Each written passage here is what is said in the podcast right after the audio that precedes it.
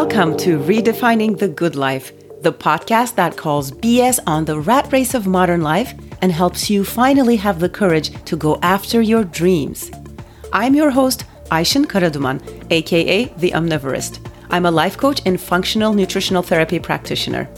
Using a blend of mindset tools and ancestral nutrition, as well as understanding just what it means to be human today, I'm here to help you change the trajectory of your life.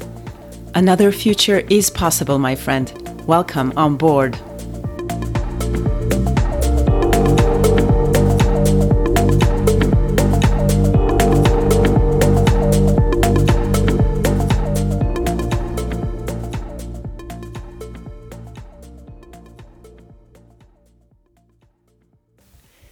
Hello, friends. Welcome to another episode of Redefining the Good Life.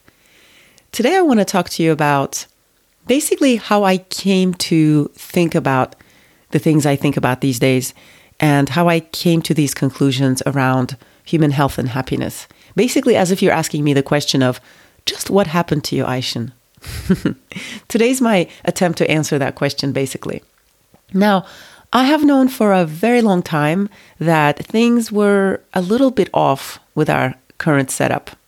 Now, going back to my teenage years, at this point, I still lived in Turkey. I would say what it started with at the beginning was, you know, I started noticing some cracks around our national mythology. Now, I grew up in Turkey. It's a very nationalistic country, which, like a lot of other countries, um, it doesn't make it that different. And, you know, the nation state kind of being the thing nowadays. That's the way we organize ourselves for the most part in the world today. And so these national mythologies, you know, they're everywhere. And so I started noticing that things were kind of not exactly as maybe we, what we had been taught at school. And then when I went off to college in the States, um, you know, at that point I had made a 180. I think I told you about this before, and I actually became a philosophy major. And those days, I had some amazing, amazing moments in my philosophy classes. And I specifically had an amazing mentor, amazing philosophy professor at the first college that I went to. And I remember she started, like, she kind of allowed us to put so much of the pieces of the puzzle together. And I know one of the things that she would say was that everything is connected. And really, she would take kind of the entire history of not just philosophy, but almost like humanity and really allow us to make a lot of connections between things. And I remember her saying, that she saw a graffiti, I think this was in Cambridge, Massachusetts, that said, convenience kills. So, as you can tell, like, even back then, I was really invited to think hard about these things and that how our modern choices were somehow doing harm to the world. But for the most part, this knowledge for me was pretty much an intellectual understanding. But when I had babies, when I became a mother, that's when all of it really started to hit home. And that's when it really started to become an embodied understanding and not just something I knew intellectually, theoretically, but I felt in my bones. I felt the impact. I started to understand exactly where things went wrong and what the impacts were in a really concrete way. Now, I already talk, um, told you my story um, at the beginning about you know my first pregnancy and how I started to totally nerd out on everything about pregnancy and nutrition and wellness and child rearing and all that good stuff. And um, and one thing I noticed, especially when it comes to nutrition and pregnancy, is that you know the odd thing was that what they tell pregnant women about food. Now, I don't know if you've ever been pregnant or if you have a partner who's been pregnant. I'm sure you know people who have been pregnant, um, even if you've never been yourself or you never plan to.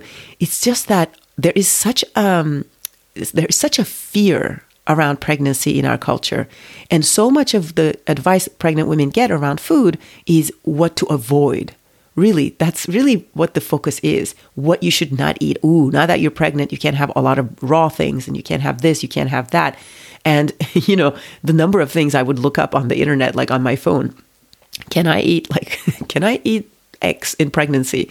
And and I think any any woman who's been pregnant will tell you the exact same experience. So in our culture, pregnancy has become this really medical thing. It's become this thing that's kind of rife with menace. You know, you could be taking um, you could be making a bad decision at any given moment or it's also that you know since so many of us are having kids later in life you know, of course, we're reminded how much higher our risks are for the pregnancy, for the baby, etc. So there's this whole atmosphere of fear and risk um, around something that's actually one of the most natural events in the world. I mean, think about it. Everyone who's ever walked the earth until now is a product of a pregnancy, right? And yet, when you're pregnant, you feel like it's this incredibly special um, situation you know, special in a good way, but special also in a bad way. And like, oh my God, there are triggers everywhere. You should, you need to be, you know, you need to be paying attention. You need to be vigilant. And so that's something I would say that's definitely not conducive to a very um, relaxed pregnancy. And of course, there was so much other noise as well, like how to give birth. Like, like I said, it's become so medical these days. And, you know, there was a time in the 20th century when births were very specifically taken out of, out of midwives and homes and put into the hospital and into doctors' hands. And this was a very, you know, this move definitely had a lot of impact and a lot of negative impact, unfortunately.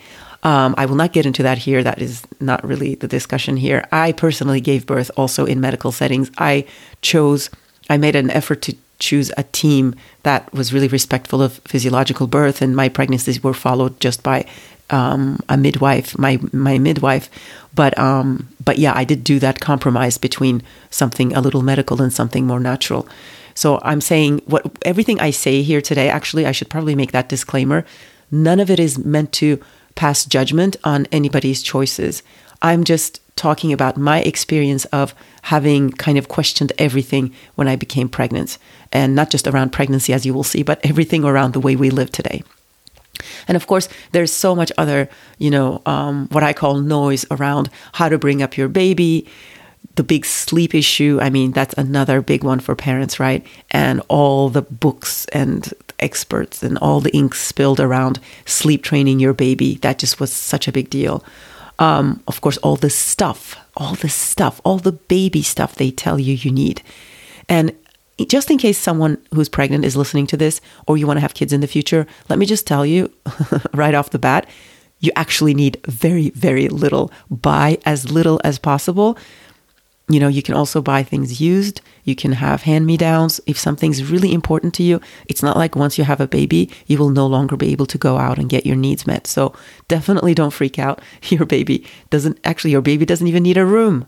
Nobody tells you this either. Like that's become such a part of our cultural uh, understanding of, of these things. Like, oh, new parents, of course, baby coming, and you know, you have a pastel colored room and you paint it and you decorate it and all that good stuff.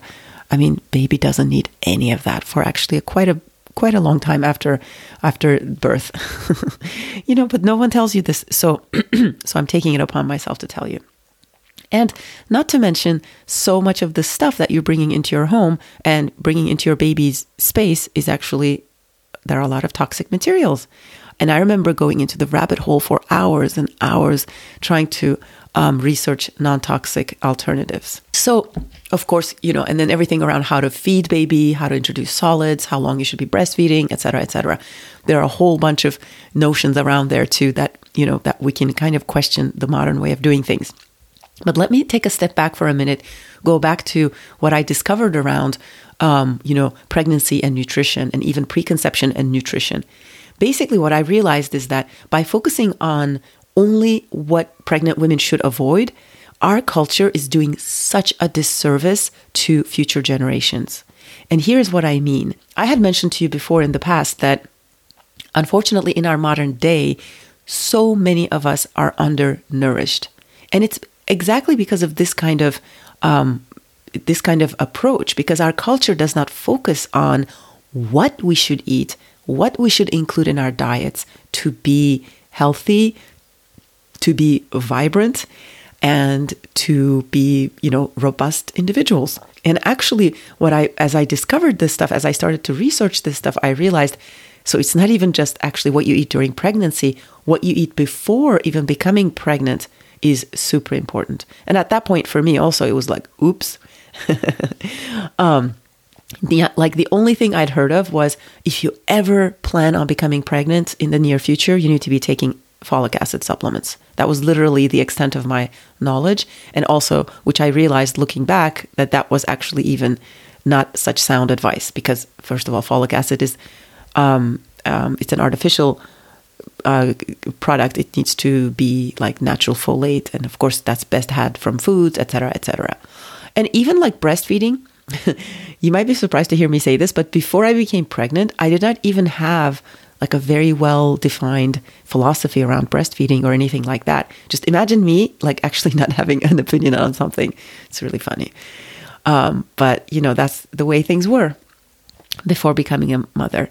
And so basically, what I realized as I got into all this stuff and all the research was that we were doing things a certain way in our modern world, but that was actually a very recent way of doing things. Um, and actually, what we what wasn't being said was that the nutrition of mom, like even the dad, of course, before conception, like the nutrition of the parents it went way beyond having a like a baby, quote unquote healthy baby with 10 fingers and 10 toes. Actually, our nutrition would determine, would impact the lifelong health of that baby. So, not just, you know, what happens in childhood or babyhood, but actually their lifelong health. And there are some studies about this, you know, that got me, um, that, that really fascinated me at the time. So, when it comes to eating well to support a healthy pregnancy, healthy postpartum, a healthy baby, you actually don't even have to look that far back in human history. Now, I've been telling you all about the evolutionary mismatch, right, in the past few episodes. Um, but when you want to understand like how to eat in a way that we're more adapted to and that is actually better for our physiology, you don't have to go that far because really it's only in the last few generations that we have really particularly lost our way and we can get clues from um, from our not too distant past. So one person who really influenced me around all of this stuff when i was getting into researching this was um, someone named weston a. Price he was a dentist who lived in the earlier part of the 20th century in the US. And what he was noticing was that the kids that were coming through his practice their health, their dental health, and dental development were getting worse and worse with each generation. So he basically decided to undertake a really ambitious work of what I would call nutritional anthropology. And he went to really remote corners of the world. He visited almost all the inhabited continents to look for people who were yet untouched by civilization and what he called its modern convenience foods and just to take a look at how they were doing. Now, I'm not going to get too into his work in this podcast, but I do have um, articles about it in my on my blog that I'm going to post in the show notes if you want to know more. It really is fascinating. But basically, what he found was that in every place he went, he met people who were really robust, really well built, and had perfect teeth, perfect dental arches. Now, I also want to point out to you that these people are not really, they did not have access to any of the modern dental hygiene and dental modern dental practices that we have today. So this is another way in which our culture is a little bit of you know a, a, little bit insincere when it think when it makes us believe that if you do all these things then you're going to have healthy teeth. It's like it's like um, actually no. People have not had all these things all these products um, before and they had actually perfectly if not better teeth than we do today. So this was really fascinating and of course i was like okay. You know all the things that they don't tell you and so Here's the really important thing that he discovered. Now, all these people were already eating in a way that was so much more nutritious than the modern diets, even back in the 1930s. Okay, it's gotten only worse since then. And yet, even these people went to great lengths to make sure to procure special fertility foods. When it was time for a couple to get married to start having children, they took that seriously. First of all, they weren't just able to um, conceive of a baby just like that, they prepared. Both both parents prepared, and these foods, of course, depending on where he was in the world, there were so many there was so much diversity, right? Somebody, what somebody does in the Canadian Arctic is not what they do in, um, in a you know, in a, an African tribe. But there were commonalities, and of course, you know, as you can imagine, none of the foods were processed foods. They were as close to their natural state as possible. And maybe the most important thing, especially from the fertility um, point of view, was that a lot of these special foods were actually animal foods.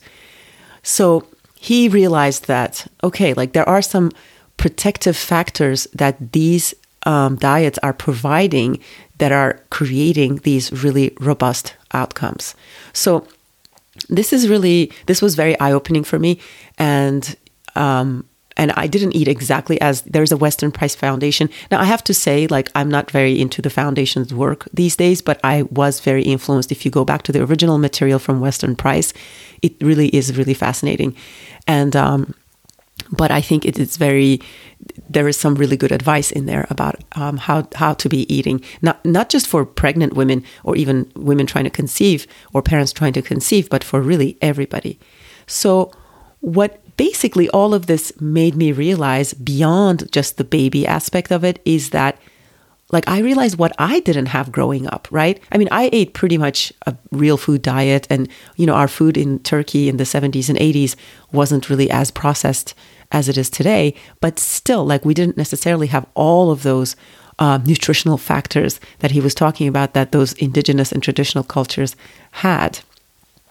So what I like what I did is that I completely changed my focus around, you know, nutrition and pregnancy and health around this time. And I became a lot more proactive about it. I was like, what we need to be talking about is what to include in the diet that is going to make sure that the mom is healthy, the baby is healthy, and the future generations are healthy, as opposed to only talking about, oh, you're pregnant, you better be avoiding oysters, you know, that sort of thing. You know, obviously that information is out there, that we need that information too. But when that becomes the only focus, and let's, I mean, let's face it, women are already getting this message all their lives. You know, be careful what you eat, don't eat too much, avoid this, avoid that. So already our whole um, approach to food is based on this notion of deprivation. And so when it comes to making babies, hello, like that's taking such a huge toll on our bodies. And not to mention kind of robbing, you know, like I said, our children of their right to having robust bodies, well built bodies. So, this is the whole part around nutrition and food that really marked me around this time. But there is maybe something like not more important, but just as important as this aspect. And that is um, the whole bit around, you know, human health, like human happiness and all the emotional aspects that go into, um, you know, becoming a parent and raising babies. Now, I read the book, The Continuum Concept, when my younger son was just a few months old. And it hit me like a ton of bricks. I was like, where has this book been all my life? And why could someone not have like grabbed me during my first pregnancy and tell me that I absolutely had to read it? Now, this is a book today I recommend all expecting parents that I know. Um, actually, I would even recommend it be before anything, before you read anything about nutrition and um, but I I actually think it's essential reading really for any human because if anything, even if you don't want to have babies, you have been a baby yourself. So it's so important to know where we come from.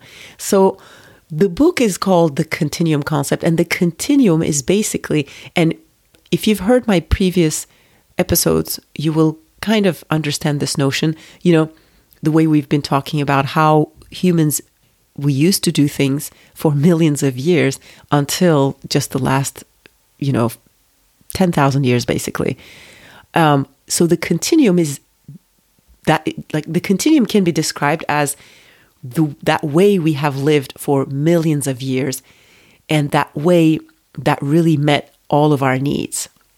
But in the last few thousand years, with the onset of civilization, we have basically broken that continuum and we have severed our ties to our deep intuition and we basically gave up all authority to our intellect. And now, the point that this book makes is that our intellect, like while it's an incredible servant, an excellent servant, it makes for a very poor master. And so basically what happens is as a result is that happiness becomes a goal instead of a normal condition of being alive. Remember that basic package that I'm always talking about. Now, the author um, came to all these conclusions. Her name is Jean Liedloff, an American. She actually found herself through a very unlikely chain of events, um, spending time in the South American jungle, I think in the 1950s and 60s. And she spent some time with the Yequana people in, uh, um, in Venezuela. And basically, these people had have had the same lifestyle for many, many millennia. And her time with them really just turned all of her preconceived notions as a civilized woman on their head. And she went there, like I said, it was like it was like basically she followed some people on their adventures. She wasn't like an anthropologist. She didn't go there with any kind of agenda of observing them, learning anything or anything like that. She just kind of went there, she lived with them, and over time what she saw really surprised her. Basically, she she started to really see through her own assumptions, her own modern assumptions, for example, about what happiness is, and the notion of work versus leisure. She saw that these people, when they had to do what she saw as hard work, they were just as jovial and fun, and you know, just joking with each other and in a in a good mood and relaxed, as if they were just hanging around doing nothing she realized like even the way we think about like toil versus leisure and you know work versus rest this distinction did not exist for them things around justice for example everybody absolutely having to put in their part and pulling their own weight like she witnessed a family um, really kind of adopting taking under their wing this man i think he was somebody's brother who for years did, did nothing to contribute to the family, did not garden, did not produce anything, did not do anything. And they were like, they were fine with that. Like, it, it was like all these things we think about in our modern day as being, you know, essential parts of being a civilized human being. They didn't necessarily have that. And yet they were perfectly equanimous people, perfectly happy, relaxed, and mature. So, and of course, like the one part where she was really completely taken aback by the, the contrast between the way they lived and the way we do things in our modern day was around babies and child child rearing and this is exactly this is actually where the book focuses on so what she noticed is that when a baby is born to that society it's in constant contact with an adult usually skin on skin, from the moment um, of birth. So this baby has lots of excitement built in in the form of being a part of the mother's life but the mother is not like an isolated you know um, no one you know like uh, just in her sitting in her hut and not doing anything she's actually going about her own business her baby is not her main focus of attention she's going about her business the baby is attached to her and the baby is having like the ride of her life. Like she's super excited. She's, um, you know, she's being uh, exposed to all the natural elements, you know, of hot and cold and dark and light. And, you know, they cross a river, sometimes like a river that, that runs pretty strong, like the, where the current is really strong. And, and she's being bathed in the running water, like the, the, the wet and the, and the, and the dry and all of these, um, sensations, like this baby's like really having her fill of all these sensations while she's safely attached to her mother. So do you see that? Like there's that element of risk and excitement, but you don't she's not really feeling at risk. She's not being left alone. So she gets to really experience all of this from the safety of her cocoon. So for the author, like what she realized is that these are really essential sensory and affectionate experiences that a proper childhood must have. And of course, the mother is a, is part of a strong community, and she's like I said, is not isolated, and you know she's really just going about her life, and the baby's just tagging along, and that is that is of course in huge contrast to our modern day of you know if you want to spend more time with your baby, if you don't want to go back to work right away, you are so isolated. You're isolated in inside four walls. It's inert. It's basically lifeless, you know, and and you have all these like toys and baubles and plastic things and jingles and like all these things that are trying to mimic the real thing, but they are so sadly not the real thing. And so, in some ways, our babies get overstimulated in these really artificial ways and yet completely understimulated in ways that they should. So, the problem with this scenario is that it really doesn't serve either party. This doesn't serve the baby nor the mother because they're all they're both cut off from that continuum experience. And another thing that really struck me reading this book was how um, in in a traditional indigenous society, the mother is completely benevolent towards her child, and she has this expectation that her child is inherently sociable, and she will grow up that way.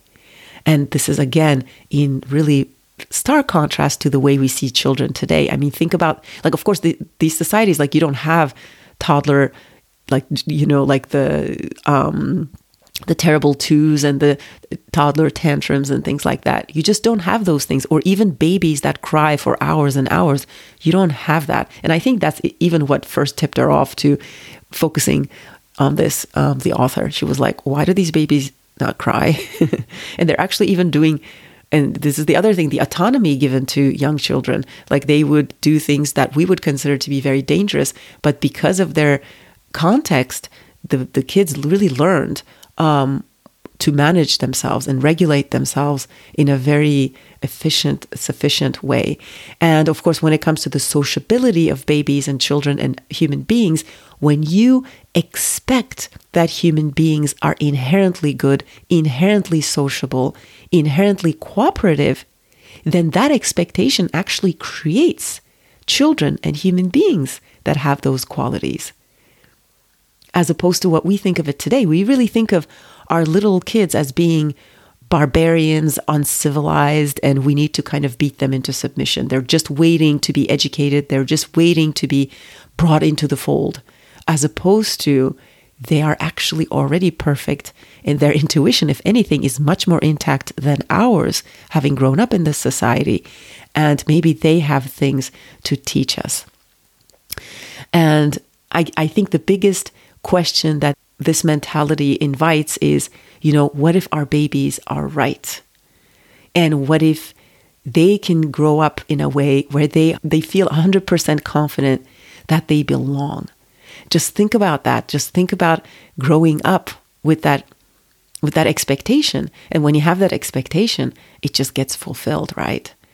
So reading this book when I did, I was like, oh my God. And I felt, of course, I had like such a rush of regret over some of the things I had done that I judged myself and it was so terrible. And so this is why, why I also want to say this part because I mean, until very, very recently, I've actually still been processing some of this stuff, especially compared to how I did things with my first kid. You know, I was familiar with the principles of attachment parenting and I was on board with that, but I think there was something about it that hadn't gone deep enough for me. And there are still things that I kind of let, let's say, modern culture whisper in my ear, and I let myself kind of get influenced by that stuff. So what I'm, what I want to say is that I think it's never too late to know about these things, and it's never too late to correct some of our misunderstandings as long as we can feel like we have our own back and that there is actually no room for regrets. It's really not a useful emotion. We're all on our journey, and our kids are also on their own journey. And I think that, you know, recognizing that the civilization in which we live today is inherently traumatic does not make me a pessimist, like a pessimistic person. I think it's the contrary. I feel like human beings are infinitely um, capable of change. We are malleable. Our brains are plastic. If anything, the latest um, research in neuroscience is, you know, basically showing us this more and more. We can change. We have the capacity to change. So even if we didn't do everything right in early childhood, even if we ourselves personally didn't have everything right in early childhood, I mean, God knows, few of us have had everything right in early childhood. Just knowing that tools exist and that we do have that inner capacity for healing and growth and change, to me, that is like that is so worth celebrating. And I hope that I have been able to invite you today to ask these kinds of questions. As I told you before, I don't claim to have all the answers but I'm just inviting you to look at it a little differently. I'm inviting you to ask these questions a little differently. And I think that when we think about the continuum experience, we also have a whole new understanding of mental health today. We understand that when we have responses like, um, you know, anxiety and overwhelm and depression and and everything that runs the gamut, we realize like, wait a second, those are actually normal.